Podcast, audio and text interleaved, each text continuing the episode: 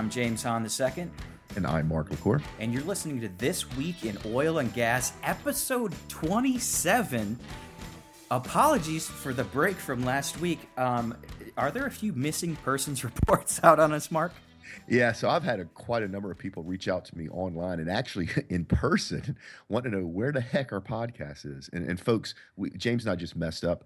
Um, James took some vacation and we didn't plan ahead of time and have something pre recorded to fill in the, the missing week. Yeah, but I did get to buy my son hockey equipment and go skating with him for the first time yesterday. So, you know what, James? That's worth missing one pod, podcast episode. Yeah, absolutely. Yeah, so four years old, his first time on the ice. The kid's a beast. He's a beast.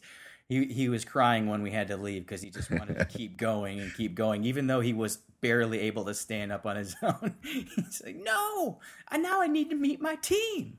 So, So anyway, He's uh, slapping that puck around on the ice already? yeah, we got to get him skating and standing up first.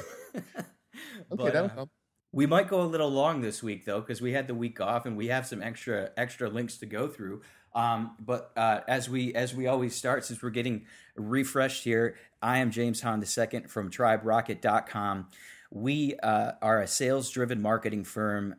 Our tagline being targeted traffic, qualified leads, closed sales. That pretty much says it all. How about you, Mark? Yeah, Mark with uh, Motopoint.com. We are the oil and gas sales experts. Yes, and and we have, as I said, quite a few links lined up, and we're gonna span the globe. So let's kick it off. Interview: Egypt says Zohr gas find will not undermine talks on imports from Israel. So let's just jump right in the Middle East. Yeah, so Egypt for in earlier in this century actually exported uh, natural gas, and then eventually, because of the decline in their in their gas fields and their increased consumption, they had to start importing natural gas, and they just recently signed a couple of um, private deals to import natural gas from Israel. And if you think about some of the tensions in the Middle East, doing this type of business actually would decrease those those tensions. So this is a good thing. Well, all of a sudden, Eni, which is an Italian um, super major, found this huge field in Egypt. And so now the, the public is worried hey, is this new gas find going to kill this Israeli deal with Egypt? And the answer, quite simply, is no. Where is it at? Is it is it offshore or is it onshore? It's, it's actually offshore. Um, so, so it's in the Mediterranean. Uh, But the reason that it's not going to kill the Israeli deal is it's going to take a long period of time. First, they have to go out and figure out what's the best way to recover this, how much of it's recoverable. Then they have to actually drill. Then they have to go into production. Uh, you know, so by the time all that gets done, that's going to be 10, 12, 15 years from now. And in that 10 or 12 years, Egypt still has an appetite for natural gas and, and Israel can provide it. So, um, you know, th- it's not going to change the deal between uh, Israel and Egypt. So it's just it's just straight LNG they're looking for. Well, LNG is what happens when you take natural gas and convert it to liquid, which that makes it easy to move. So it's actually just gas. So when you when you actually convert gas to LNG, you really can't use that LNG. When you deliver that to a country, they didn't have um, processes in place that convert that LNG back into gas, the, the actual gas, and then uh, and then that's what's used to you know in stoves and in generators and everything else. How much did they discover, or or do they even know yet? Uh, it's it's really way too early to figure out you know exactly how much it is, but they're already talking about 30 trillion cubic feet that's recoverable, right? So Can you that put that in perspective for us? uh um put- so What's Egypt's the total, Haynesville like? Let's let, let's let's do it that way. Any idea on that? oh no yeah no Haynesville's like at this point 90 trillion 90 to 100 trillion cubic feet. So this is like one third One just third. Haynesville. Yeah. Okay, and and that that would fuel, I don't know, twenty years. Um, no, it, it it's it will fuel for a long time, but it'll, it'll actually keep. Um, eventually, it'll, it'll- it'll fulfill you know seventy to eighty percent of Egypt's need. Now, Egypt's need is going to continue to grow as well. So, and then you know, you and I have talked about this a bunch. You know, once you start this process, it, it's not an um, it's not the ultimate end is not declining production because as we go through time, we'll have new technologies introduced that can re-stimulate those wells. Yep. All right. So uh, so staying in in the Middle East, uh, sort of. Goodness, I'm not going to make any friends with a couple of my comments on, the show this week, but we have OPEC talking to American producers, and I haven't even heard your perspective, so I'll I'll, I'll stand back before I get on my soapbox. Well, it's it's so it's not so much that OPEC is talking to American producers. If that's in here, that's that guy's out left field. Basically, what happened is is OPEC made an announcement to the world that it's looking at talking about um, um, the rising um, pressure that's been put on prices by the high output, right? Coupled with the the surplus in the market, so they're willing to talk about some type of adjustment. They didn't say what they're going to do. They weren't targeting the U.S. And then you know the reason for this has nothing to do with the U.S. shale producers, which is what everybody's going to go and jump all over this. Yes. Yeah. So what's happening is one of the if you if you listen to our podcast for any length of time, the reason OPEC and OPEC did nothing. OPEC did nothing. They just didn't cut production. The reason they didn't cut production is to punish Russia because they hate Russia, and Russia's economy r- needs oil at around eighty dollars a barrel, and to punish some of their rogue nations uh, like Venezuela and Nigeria who didn't cut production last time OPEC asked for production cuts. OPEC's ability to manipulate those prices is absolutely dependent on its members doing what OPEC Falling says. in line, right? Yeah, right. So Venezuela's economy is in shambles right now because of this. So they've been punished severely, and, and Russia as well. Um, so you know, at some point in the future, they're going to have to look at driving prices back up. But uh, this article, or, or, or, what OPEC announced, actually did not say when, where, how, or anything else. They said they're they're talking about it. Yeah, and and so so my take on this is the same as if you've ever listened to the, the show, as as you just said. Everybody needs a boogeyman, right? And a cartel is a really good boogeyman. In Right. the first sentence here, the stubborn drive of OPEC is finally weaning. Come on, I mean, just come on already, because because I mean, I've called myself a hopeless optimist, uh, you know, on more than one occasion. But from my perspective, and we're going to get in this a little bit later. uh, Actually, I think the next article is on on oil prices, but it's just this um, childish way that we uh, that that we just kind of dig in our, our heels and and and kind of attack at all times anyone that has almost nothing to do with our prices right now because we don't sell on a, on the on, on the world market and so Right.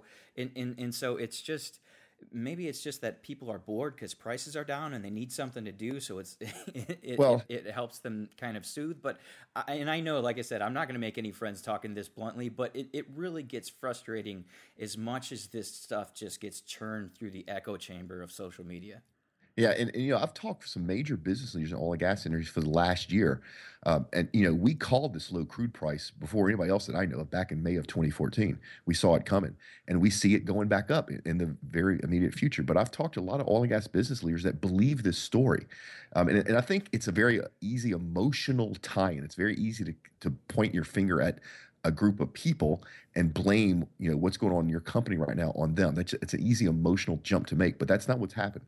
Right. Okay. So so yeah, w- let's get into the prices then. Oil seesaws. Brent turns lower following Wall Street. But obviously, um, the reason I brought this out is because we had the four dollar spike, and and I even texted you about this, and and and to my, you know, again, I, I'm not going to apologize because it, it's so frustrating to see grown oilmen running around the internet sh- screaming tears of joy like they're like they're tween girls at a Justin Bieber concert. Right. In my perspective, if your if your success in your business is that tied to something that you don't control, you're doing it wrong. Yeah, absolutely. Um, so before we get into this, hey, let's do a little bit of education. Okay. So most people don't actually know what Brent is. So Brent is a type of oil. It's a light sweet oil. Light means it has higher vol- volatile elements in it. Sweet means it has less sulfur. That comes out of the North Sea. So the world, and I don't know when, we, we need a fact checker. We need somebody in the audience that checks these facts and gets back to us. no, we'll crash and burn on a regular. um, but I don't know when the world decided that Brent would be a good benchmark. So that type of oil is the benchmark for pricing. Um, and the interesting thing about it is we don't really like it uh, in the U.S. It's predominantly used in Europe, um, but that is like the benchmark for pricing is Brent, Brent crude. And then to make it even more interesting, where the name came from is years ago Shell, Shell the oil company, used to name its fields after birds for some reason. And so they were the first one to, to tap into this Brent bonanza in the North Sea. And so they named it after a goose, a Brent goose. So it was the Brent field. And so that's where the name came from. Um, and I, you and I can, hear though Texas Intermediate though also. That's different. That's actually yeah, that's a different grade of crude. WTI. It's another benchmark. Um, and there's you know there's there's half a dozen benchmarks out there. Um, there's um, the uh, Dubai crude, there's Oman crude, WTI, like you said. Um, you know, all those are benchmarks. But the Brent is typically what everybody talks about. Everybody looks at prices. So now back to this article. So Brent actually went up and then went down, um, and this is all based upon crude inventory. So we have still have a surplus, uh, especially here in the U.S. Uh, but globally, and that surplus is between one and three percent, depending on who you believe. And it's hard to get an accurate number because a lot of the producing uh, countries in the world think Africa, think Russia. Quite honestly, don't give us real numbers, so it's hard to figure out what's actually going on. Um, but this this you know going up and going down is expected. It's a market correction. Um, it's it's not gloom and doom. Um, you know this is just the way the, the uh, a commodity works, especially when it's traded publicly. Well, but okay, so so but the thing is that this was the opposite of gloom and doom, right? You had uh, you had people keep going, baby, all right. You know, four dollars that's the biggest rise in twenty years. Yeah, well, but this article's a bit dated, right? So if you actually go look now, it went up and then it went back down. Um, right. Not didn't go down as low. And we're looking at if you look at it, if, if you look at the world's consumption, and if you look at the world supply, and if you look at the growth in that consumption, it's about a million and a half barrels a day. I mean, we we do this on a simple Excel spreadsheet. You plot that on an Excel spreadsheet, and you see that those two lines intersect about April of 2016. And so that's that's why we're we're thinking we're gonna have 70 or 75 dollars a barrel by then. Now, if China's economy crashes, I'll be wrong about that. So that's that's the major growth in the consumption. Yeah, yeah. Well, and that's that's a big if with a lot of their dollar, or I'm sorry, uh, yen and all these things that are going on. But we don't want to dip too far into the financials. Although our next story is is financial, um, and and I brought this one out because I I learned about this. I want to say it was at it was at yeah it was at Winter Nape um, in 2015. So just this February. I, I didn't know about the hedging of crude and everything, and I was just standing there talking to a guy, actually charging my phone um, for quite a while. So I had some great conversations, and, and and one of the guys, this is exactly what his firm did, and so educate us a little bit about hedging. Yeah, so the easiest way to think about hedging is think about insurance. So you know you have car insurance, house insurance. Well, your house insurance is actually hedging against you having a fire or a flood or somebody breaking your house. It's taking a mathematical model and figuring out what are the odds of that actually happening to you and what would be the cost of that, then spreading that risk over a bunch of policyholders and then charging a little bit more so you can make some profit. And if you do that right, yes, you'll have some claims, but the amount of money you have coming in will be more than the claims you pay out and you make money. Hedging is almost identical, but it's based upon instead of insurance against fire, think of insuring against price loss. So what happens is these companies they have hedging companies out there. And, and the interesting thing about crude is you would not believe the different layers of profit that are in place before somebody spuds their first well. Hedging is just one layer of profit. There's probably 20 layers of profit between somebody deciding to um, try to obtain minerals until it's actually delivered somewhere in somebody's gas tank or they make turn into plastics. Um, but in hedging is one of those layers of profit so um, and there's huge institutions that do nothing but hedge uh, uh, oil and gas um, globally, and, and, especially here in the U.S. So uh, in, in in the in the headline here, the majority of U.S. shale shale uh, firms pass up Q2 chance to hedge. So what's going on here? What's going on here is a lot of the the majority of the, the shale firms in the U.S. believe that prices are going go back up. Um, so why would you hedge at 60? Why would you pay that premium at 60 when you think it's going to get above 60 in the future? How long do you do you lock these things in for when you do it? Uh, it's typically it, there's it's there's different l- levels of of term. So typically it's six to twelve months, but you can run those things out. Especially things like jet fuel. Uh, a few years ago, Southwest did did an incredible job at hedging their jet fuel for five years, and so their jet fuel suppliers basically lost money to Southwest for five years, and Southwest just ate it up because Southwest was either had a crystal ball or they had some really really intelligent people looking at the cost of jet fuels, how it was going to go up and down. Yeah. I, I, I always have to sort of relate these things to my own life experience. And i'm thinking right now i can't i can't find the quote i'm digging for. It is the uh, if you remember dick gregory uh, yeah. comedian. He had a really great bit about life, life insurance um, back in the day, and I'm gonna I'm gonna, I'm gonna totally butcher it, so I, I won't go there. But it, it also kind of reminds me of of back in my days at Quicken Loans uh, when we were doing a lot of adjustable rate mortgages, right? And so you could get a three year adjustable rate mortgage and lock it in at some stupid rate, right? and and if you were smart and and knew what you're doing, you could take a lot of benefit from that. And so, um, a lot of these stories can can sort of translate and seem bigger, uh, t- sort of bigger numbers than than you can wrap your head around. But there's always an analogy that you can kind of look at and say, yeah, all right. Well, that's how that works. Um, yeah, and if you could use that analogy, here's something. So the U.S. shale producers are, are actually more leveraged than the, the super majors or the majors in the world. So you can almost think of them if you go to, the, to to a mortgage, is the U.S. shale players are the higher risk mortgage applicants, whereas go. the people like Exxon and Shell and Anadarko and um, you know um, uh, any of those other companies are the better risk mortgage um, applications. All right. So, um, so all right. So that's good stuff there. Will oil cause the next recession, Mark? No. Who is this guy, Gary Shilling? um, I, I read this article. He starts off well. He starts off in the facts, right? And he makes some good economic correlations, but he then leaves out some important stuff. Um, one of the things he did bring in is something that we forecasted last year for this year, and it hasn't happened. We missed it. So if you you know watched our um, business drivers of 2015 back in November of 2014, one of the things I said was going to happen with these low crude prices is that our economy would be on a roar because people would take the money they were saving from buying gasoline and uh, for electricity bills for a house and go spend it in other places. Yes, we actually had that conversation on the old show. Yeah, and and I was wrong about that because what happened is the American people, instead of spending that money, which is what I thought they were going to do, they actually saved it. So what has happened is the American debt ratio has went down. People are using to pay off credit cards or pay off what other loans or save it for the future emergencies or whatever. I didn't see that part coming. I thought we would spend. American saving, you didn't see that coming. no, well, Americans Americans don't save, so I can see why you would yeah. not see that coming. Yeah. So um, he talks about that a little bit here too but then what he what he what he completely just doesn't even include in here is the um, dollars for what's happening downstream with the incredible amount of growth there and the, the fact that it's bringing manufacturing back here in the us because we now have such cheap electricity and such cheap raw ingredients. And that's another so that's another driver for economic growth in the us and he just skipped that whole piece of it. And that's huge. Yep. And and i'll close by saying uh, oil is a commodity. It, I mean, uh, I'll be more. I said I read before. I said let's get controversial.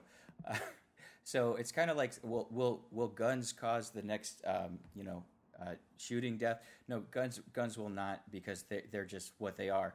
Uh, t- to me, oil is a commodity. It can't do anything that we don't make it do. And yeah. this, this is on my side of the fence. It's not oil that will cause the next recession. It's the Federal Reserve. So anyway. yeah. So if you look at somebody like Exxon, watch what they do and look at what they've done over the last 50 years. That they don't make mistakes. They know they know that it's a commodity. They know it's going to go up and down. They use very long term very smart business planning um, you know so if they can do it other people can do it. Absolutely yeah and that goes back to the point earlier about not tying your and that, that's that's really it that's the problem right there short-sightedness it's yeah. the short-sightedness of not having a long view on your business strategy so that you end up um, you know riding the wave of oil prices instead of instead of knowing that hey volatility seems to have have always been around since the beginning of oil prices so right. why don't we plan ahead all right uh, this next one is kind of a longer story about a whole different roundup but the thing that i'm looking at here is the fact that schlumberger has agreed to buy cameron for eight, 14.8 billion yeah. So let me tell you, folks, um, we called the uh, Shell BG before it happened. Uh, we called the Halliburton Baker Hughes. I'm still saying Exxon's to pick up parts of, of BP.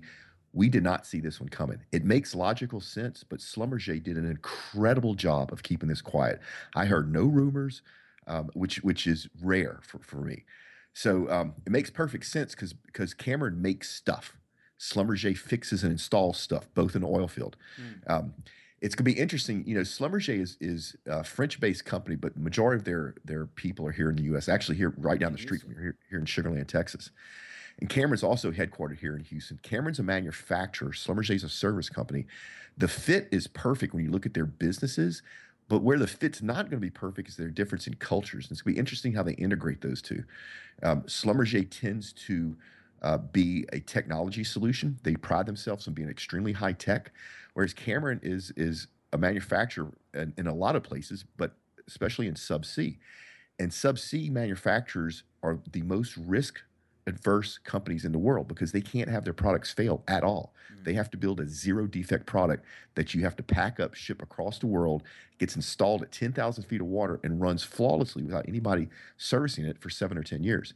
So um, I, it makes perfect sense. I um, It's going to be interesting to see what happens to my Schlumberger stock once this deal goes through. But to, to watch, it, it, will be nice to see how they manage to merge those two different uh, corporate cultures. You're talking about corporate culture from from an expertise standpoint. I, when I hear corporate culture, I always think about actual culture within the company in terms of transparency and management styles and everything like that. And I've had some conversations with Cameron, and even just looking at their web presence and the way they execute things, it's obvious that they have a very transparent culture and that they're very forward thinking in terms of digital, in terms of, of websites and, and things like that.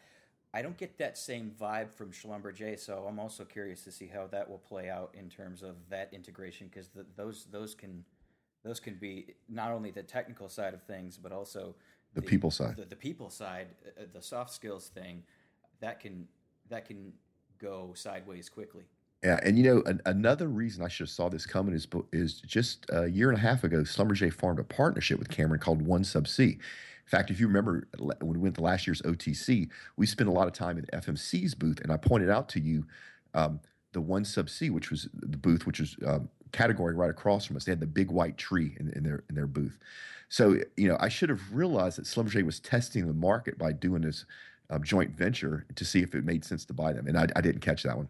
So the so w- w- what can I mean? We, we don't work in the halls of Schlumberger or Cameron, but what can we sort of uh, intuitively say must have happened? Because they must have, like you said, it, it, was a bit of a trial run, and so what could yeah, they, so, they, they would have seen some positive business results from something they did, or I mean, how does that even work out? So one of the new things in the industry is the subsea service market. It it it always existed, but it wasn't movable. So, for instance, if Exxon bought some GE trees or some GE blowout preventers and it was time to service them, they would only hire GE to do it. GE kept that business in house. And then eventually Exxon said, huh, I wonder if we put it out to bid if somebody else could bid on it and either do better work or get a better price. And so, of course, it's like Hammer can now bid on servicing GE trees. And that's brand new. That's a different market in this industry. And so a lot of people, including myself, think that that subsea service part of the industry is grow like crazy. This is obviously a sign that Schlumberger agrees that they think the subsea service industry is going to grow. And so they're making an investment in that part. All right. Interesting. All right. So, um, so jumping over to, uh, to, uh, Virginia, where we have some more resistance uh, on things that would help people in the world. So, what's going on here? So this is a township called yeah, King, King George. Supervisors defer vote on fracking ordinance. Sorry. And basically the uh, anti-fracking movement has tied up um, the city council on approving uh, the, the, frackers to actually go out and do some testing, not even actually to, to go any production. And it's the typical. They're worried about their water. Um, and, and you know, and this is a small township that is predominantly a Navy economy, right? They're on the coast. They have, I think, one naval base there. That's the majority of their uh, employers. And it's like, really, people, I mean, you could you drive so much more um, money and revenue and jobs uh, into your little township here if you let something come in that has been proven safe. And not only has been proven safe, but the EPA could not help but say, yeah, it is safe. And that's, you know, it was a hard thing for the EPA to say that. And it's this, the decisions they're making, if you actually read through the board request, it's all emotional stuff. There's no real facts or figures. And so, what does the um, what does the board do? They deferred it. They put off saying yes or no, and that's the board's way of saying we don't want to piss anybody off. Let's see if we can push it out. And so, if if you're an operator and you're in this environment, at some point it's not going to make fiscal sense for you to continue to try to operate there. You'll just go to the next county, which means that all that prosperity that that King George would have um, enjoyed is going to go to the next township. So uh, you know, whatever. That's so funny that, that that this came up in this conversation because just as I was driving, so I'm in northern Michigan, as you as you know, um, but anybody else who doesn't know, my son lives up here in Traverse City, which uh, is just above your pinky on your left hand. so, um, but what was fascinating to me is because the Antrim Shale is up here, and I haven't just really driven around it, and it was uh, for, for, some reason Google. Uh, maybe just so that I could see this stuff was taking me on some back roads, even some dirt roads. Um, and and as I was winding through Emmet County, is what it is up here. All of a sudden, I look over and it's it says Halliburton, and I'm like Halliburton, but then I'm like, oh yeah, the Antrim Shale is here, and so and so there was a there was a whole Halliburton station um, of all of all the the red you know trucks that they have there to do the fracking right. and everything and and yeah these people in northern michigan are benefiting from this and and here we are talking about people in virginia like you said uh, pushing those emotional hot buttons to stop prosperity from coming in so that's yeah let me read this quote we can live without oil and gas, but not without water. What you really need to do, and I think you're taking a great step, is protect the water. You don't want to turn our township into the Sahara Desert because you can't drink the water. Really? I mean, really? Man. Yeah, I, that is that, that is worthy of that old SNL. Uh, not too old, but really. really? All right. So, uh, uh, so more ranting here. Fuel subsidy. I didn't, you know, I didn't read past this. I just saw the word subsidy, and I'm like, okay, let's rant about this too. Refinery fuel subsidy. Refineries uh, rebound um, threatens fuel importers. Yeah, so this is about our uh, our favorite country, Nigeria. Mm. And remember, our president Nigeria is out there taking names and kicking butt. And, yeah, he the refineries had a bunch of money put in to be um, to have a bunch of um, turnarounds done to retrofit, and and they never did the work. But the government gave them the money, and this went on for like two years. And so Nigeria, who has all this crude, had to start importing gasoline and diesel and jet fuel because the refineries were offline, oh, and they were offline because of corruption. Bottom line, corruption.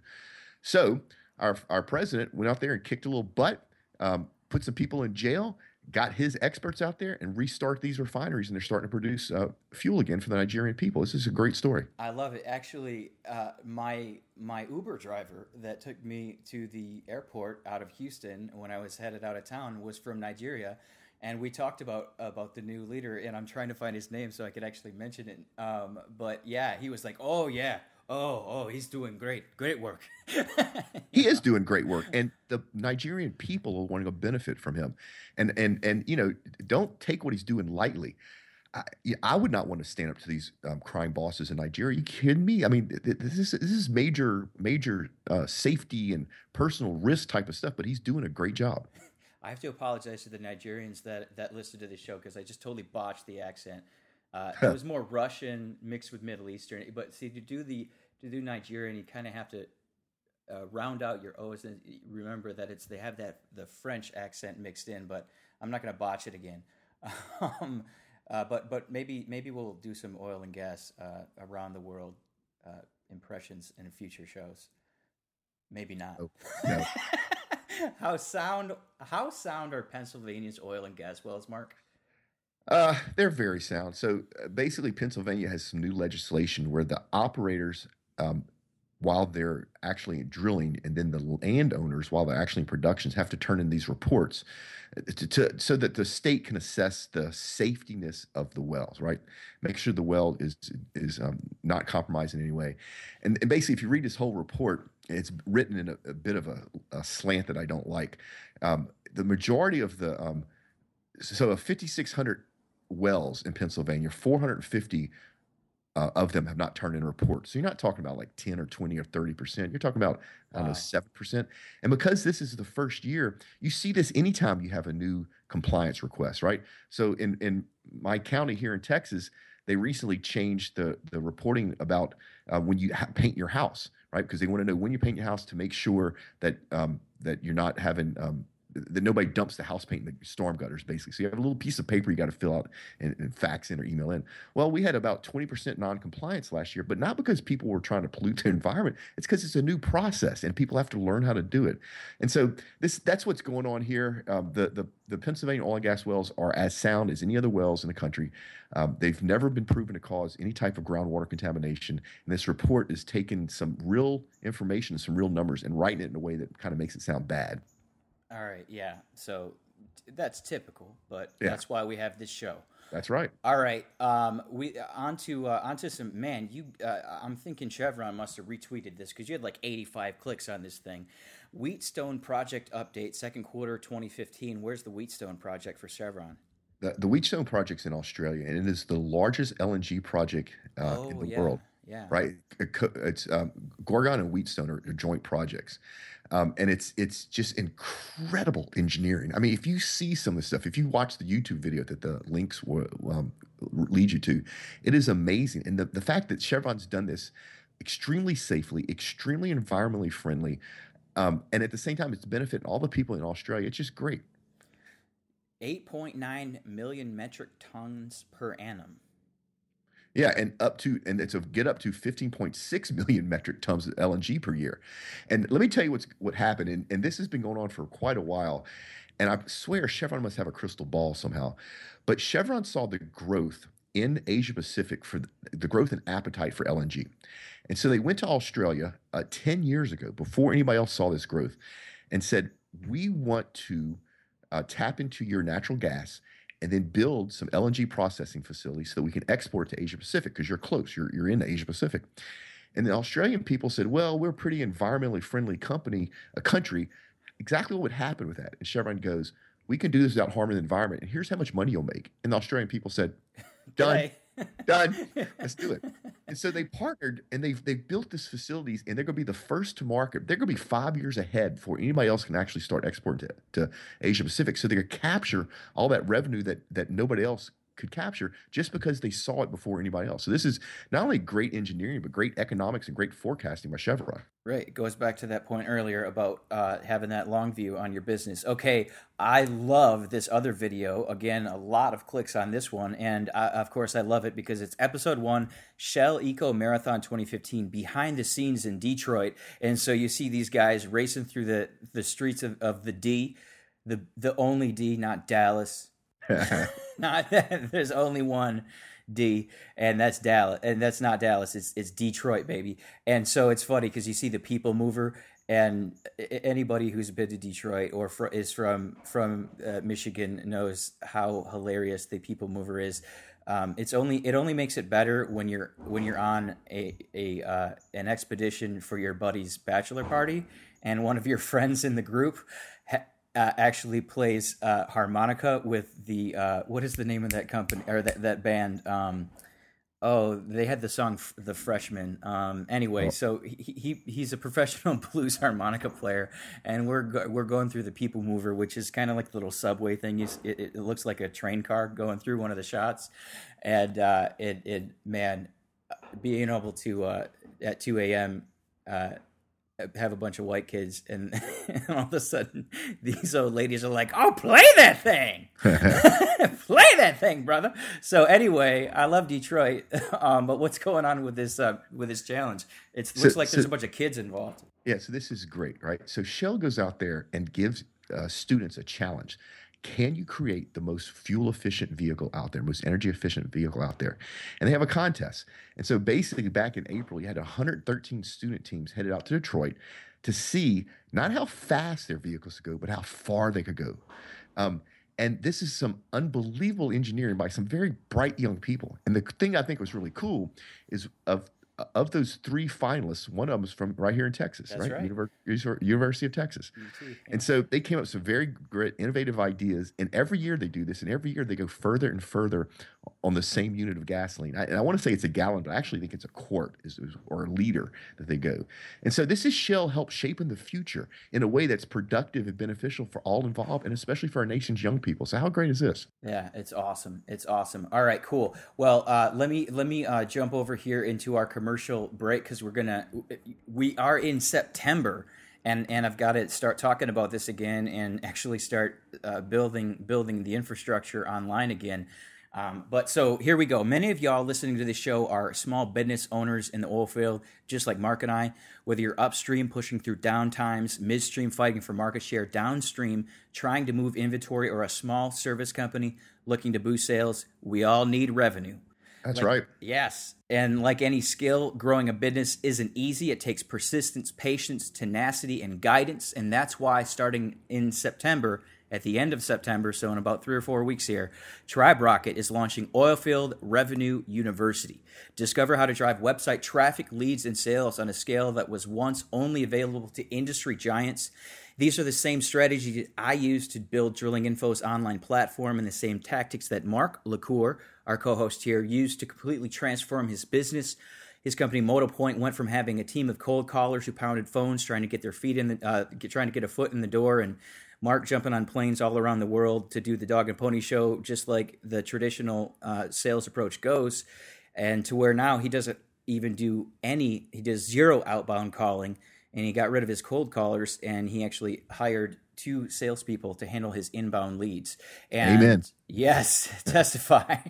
um, and uh, of course, we could throw out there that you know he closed the 10x his his largest deal in company history, 10x his average deal size. He's got at least three Fortune 30 companies talking to him right now.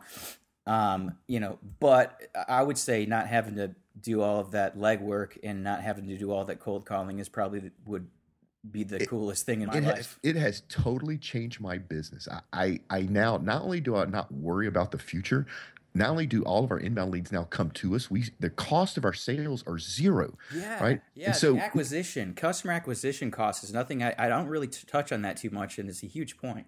And then I get to be picky, right? I don't have to say yes to everything that comes to their door. So I only pick the, the gigs that we can do high quality work in, which means that our clients love us because we've greatly affected their business. But none of that would have happened without you, James.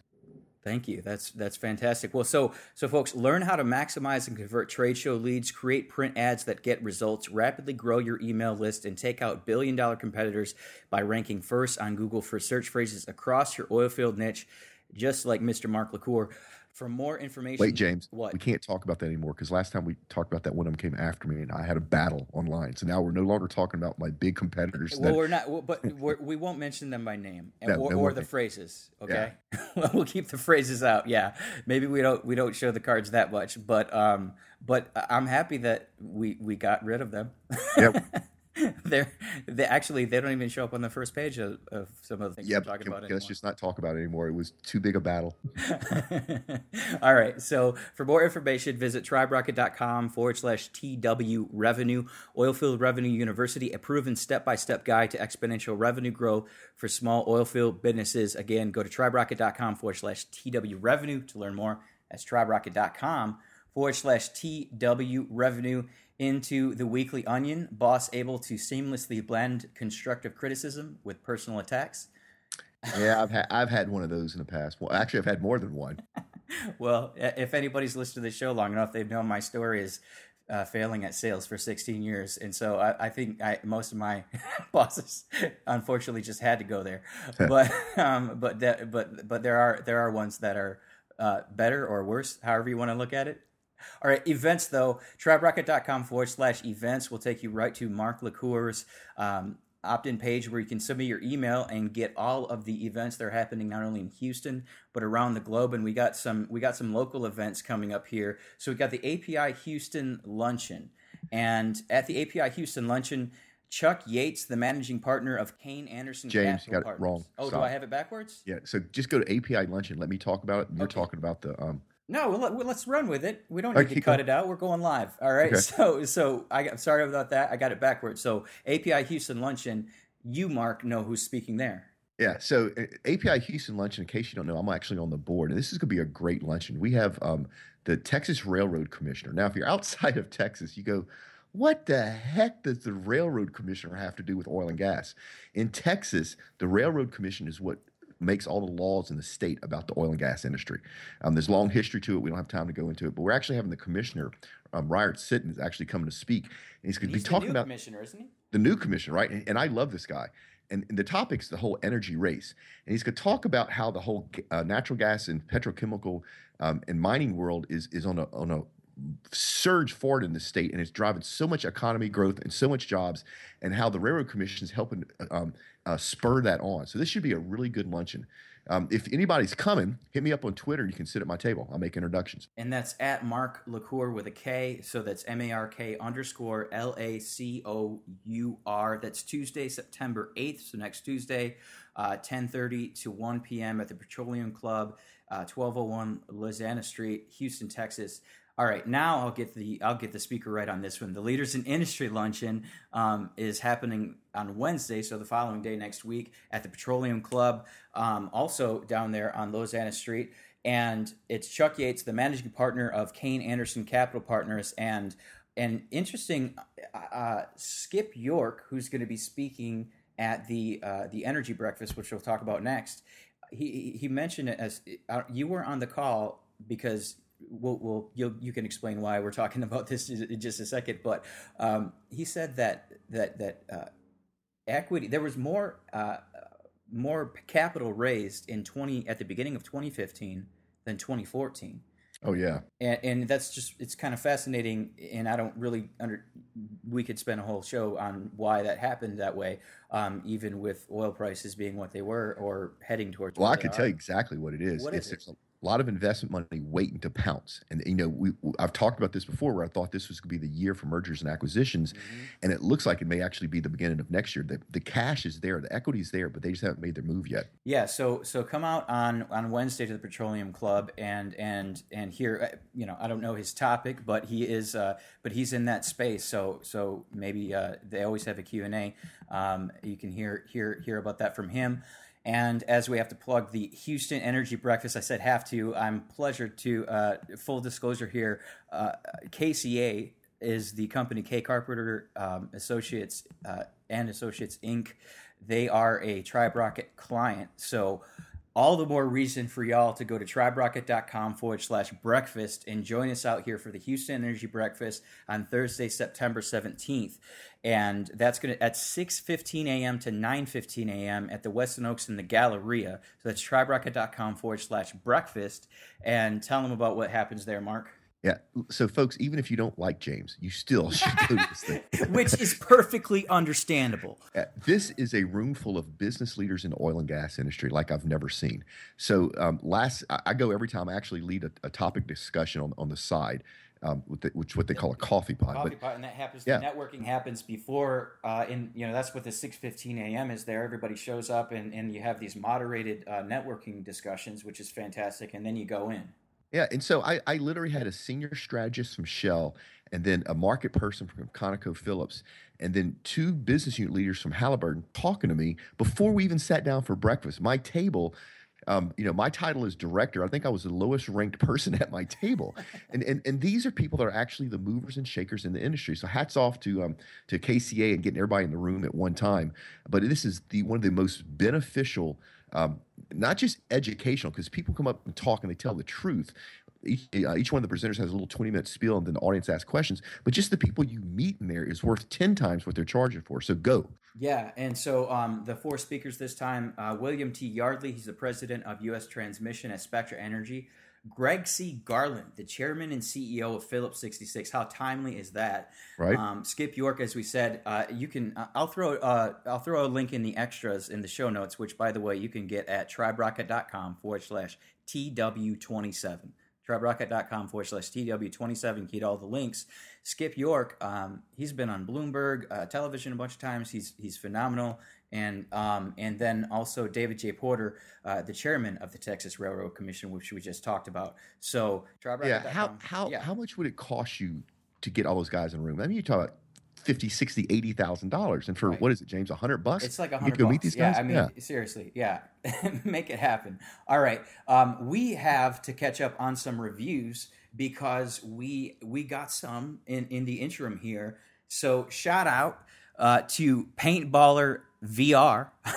this is fantastic. Five stars. If you're new to the industry or an old timer, this is a well spent 25 minutes every week. We're definitely going longer this time. We're at 44. Yep. But uh, but James and Mark, great job. Thank you for that. Paintballer VR. Um, and then we've got Sailing Tom, great for non professionals too, with five stars. He says, "I'm just an investor in the energy sector, about 27 percent of my portfolio. Well, I'm not a I'm not a novice. I'm certainly no expert on the industry, but I can follow and enjoy this podcast. Hence the title of the review. I look forward to every release. If I could ask for one thing, please some more details on public companies." So, so so Sailing Tom, go to our LinkedIn group, and if you if you're an investor, you should already be a member of our LinkedIn group and post it to the group. So anybody wants to hear anything uh, different than what we do, post it on LinkedIn group, and if we have enough people um, asking for it, we'll happily do it. Yeah, and that's the thing is that we we we're starting to get a lot of people saying, "Hey, we'd like to hear more of this or like to hear more of that."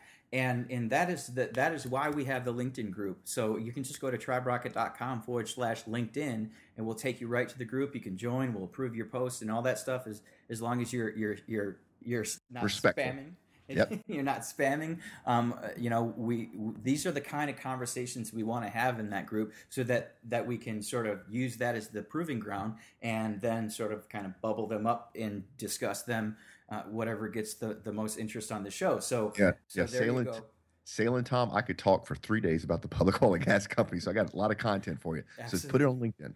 Yeah. So triberocket.com forward slash LinkedIn. He says, keep it up, guys. Really appreciate the effort you put into this. Thanks, Sailor Tom. All right. And then we've got, uh, let's see, Spot Monster. Um, good common scary. sense, good common sense perspective. As an operations engineer, always an engineer. yeah. Explains everything. As an operations engineer for an independent uh, in West Texas, I enjoy their take on industry news. Early on, uh, they had a pump service company as a guest who, who touched on some technical aspects. I'd uh, it'd be cool to see something like that again, and and well, Spot Monster, go to LinkedIn, join our group. Spot Monster, go to LinkedIn, and and there might be some extras coming and uh, and and I'm just going to leave y'all uh, waiting on that.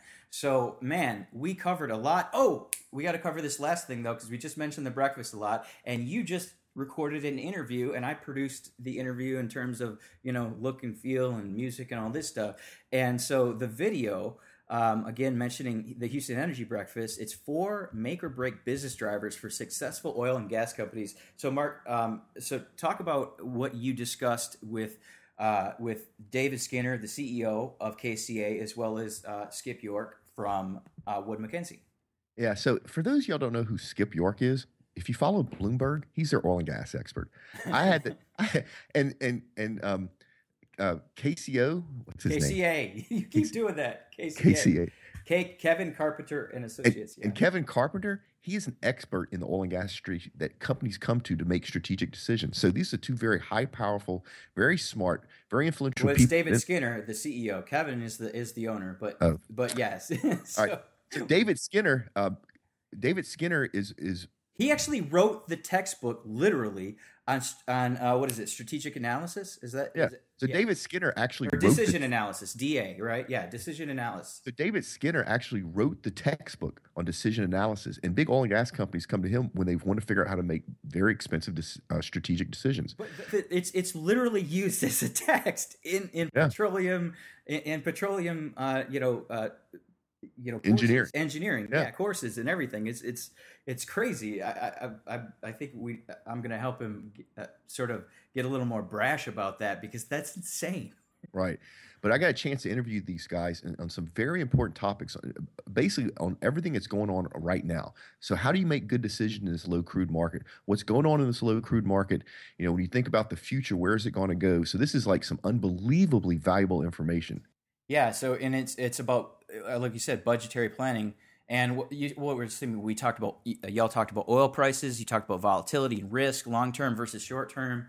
Um, you got into some really great content there. So if you want to see that video, folks, uh, all you have to do is text HTX breakfast. So HTX, obviously uh, being Houston, Texas. So HTX breakfast all together to 33444. So, uh, and unlike the seven, unlike our video, Mark, this thing is produced and ready to ship. Whoa. I know. It's not like us at all. Well, it's not like me. uh, you record the video with me, so it's up to me to, to finish the other one. But this one, we can ship it to you right away. Uh, so just text HTX breakfast to 33444. And we are hitting the 50 minute mark. We have a marathon of a show. Do you have anything else to add, Mark? Nope, I'm good. So, folks, do great work. Pay it forward. We will see you next time. Go find some grease, guys.